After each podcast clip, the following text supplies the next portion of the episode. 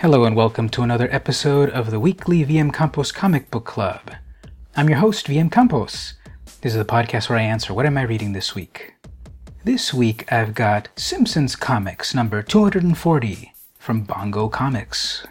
This is actually the newsstand edition. They do still sell some comics at the newsstands, and they actually can oftentimes be more valuable than the ones you get at your local comic shop. That's a little secret for you. The Simpsons have been a part of most of our lives. I know I was watching from the first episode in 1989 for a long time. I caught a couple of Tracey Ullman shorts before that. I bought their first seasons of DVDs, and I have a lot of fond memories of our favorite family. Interestingly, I was never much of a Simpsons comic fan. I should have been, because at about that time, 1993, is when Bongo Comics was debuting at San Diego Comic Con when I was first going. My time is a little off, but they were most likely at Comic Con by 1994, possibly not 93, but probably 94. And I was there at Comic Con too, and I remember seeing the first issues of Simpsons comics, Bartman, and so forth. I never bought them. I should have. I was a Simpsons fan. I don't know why I never did. Those books have a little bit of value nowadays. And so 239 issues later, here we are, Simpsons comic number 240. I really like this cover. It's basically the Simpsons family getting doused in a rainbow. And it's actually a wraparound cover. Because if you follow that rainbow to the back cover, it's coming from a barfing unicorn. That'll make a cool poster. The Simpsons getting barfed on by a unicorn.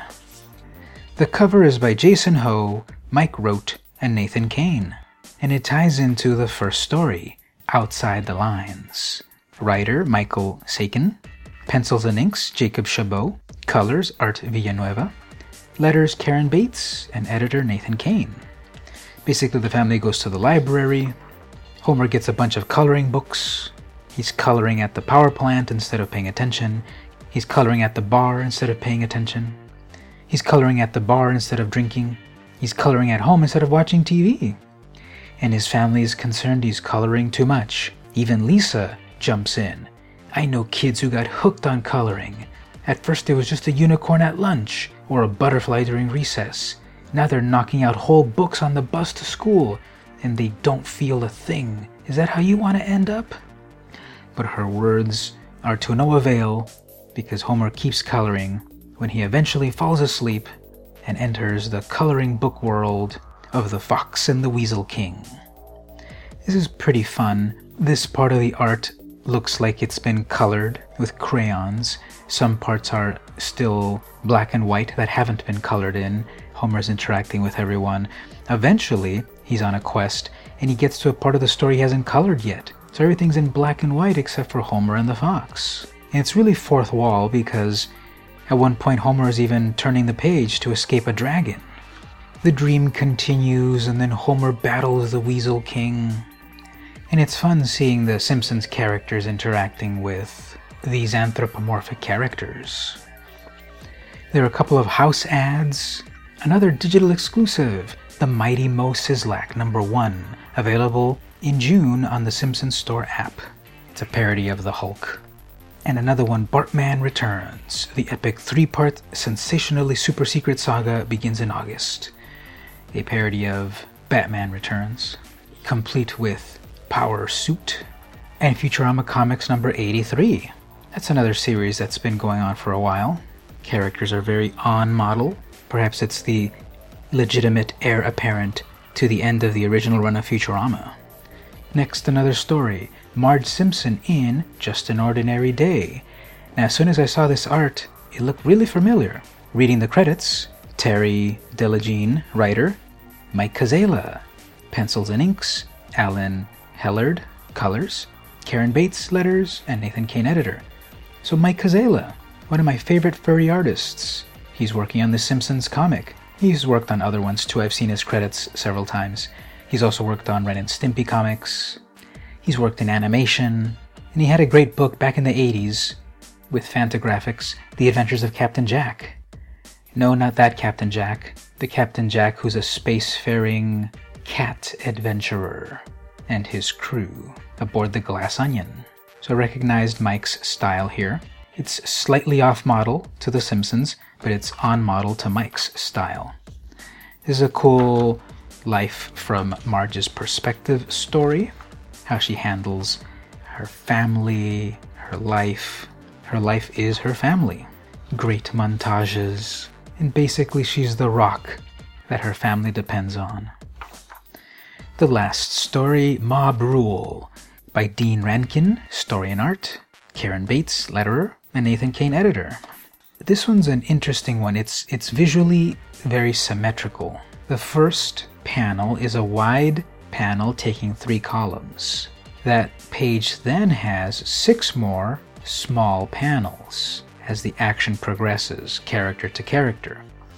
And the second page of the two page story is six more of those small panels and ends with another three column wide panel. So visually I like that. It's it's in an inverted layout. Fast action, lots of characters get their say, and it actually leads on to the Mighty Moe Szyslak number 1 in store soon. There's an editor's soapbox page which you don't really see anymore on most comics. Nathan Kane and the Bongo Beat. They talk about various conventions coming up, a joint collaboration with United Plankton, the people behind SpongeBob Comics, and all about their digital offerings.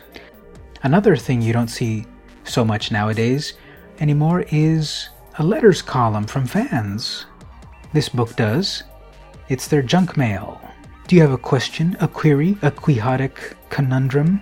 We've got your answers to all things bongo and more. So, a lot of letters and art from younger fans. It's kind of really cool to still see youngsters drawing Bart Simpson and Homer like I used to do. A kid says, I am nine and three quarters years old, and I love The Simpsons. I watch anything that has to do with it. My favorite comic story is Simpsons Comics number 233, where Homer eats the shiny donut. Mmm. My favorite character is Bart because he is epic. P.S. You should make a Simpsons movie number two. Now, I don't know about nine year olds watching the Simpsons movie, and I don't know about nine year olds watching the Simpsons TV show. But that's just me being an old fogey, because I used to watch The Simpsons so many decades ago, too. And not to be outdone by The Walking Dead, The Simpsons also have their own compendiums. The Gang's All Here, 176 page trade paperback. Simpsons Colossal Compendium, Volume 5, from your friends at Bongo Comics. And we end with the back cover of The Barfing Unicorn. So this week I read Simpsons Comics number 240 from Bongo Comics. This has been the weekly VM Campos Comic Book Club. See you next week.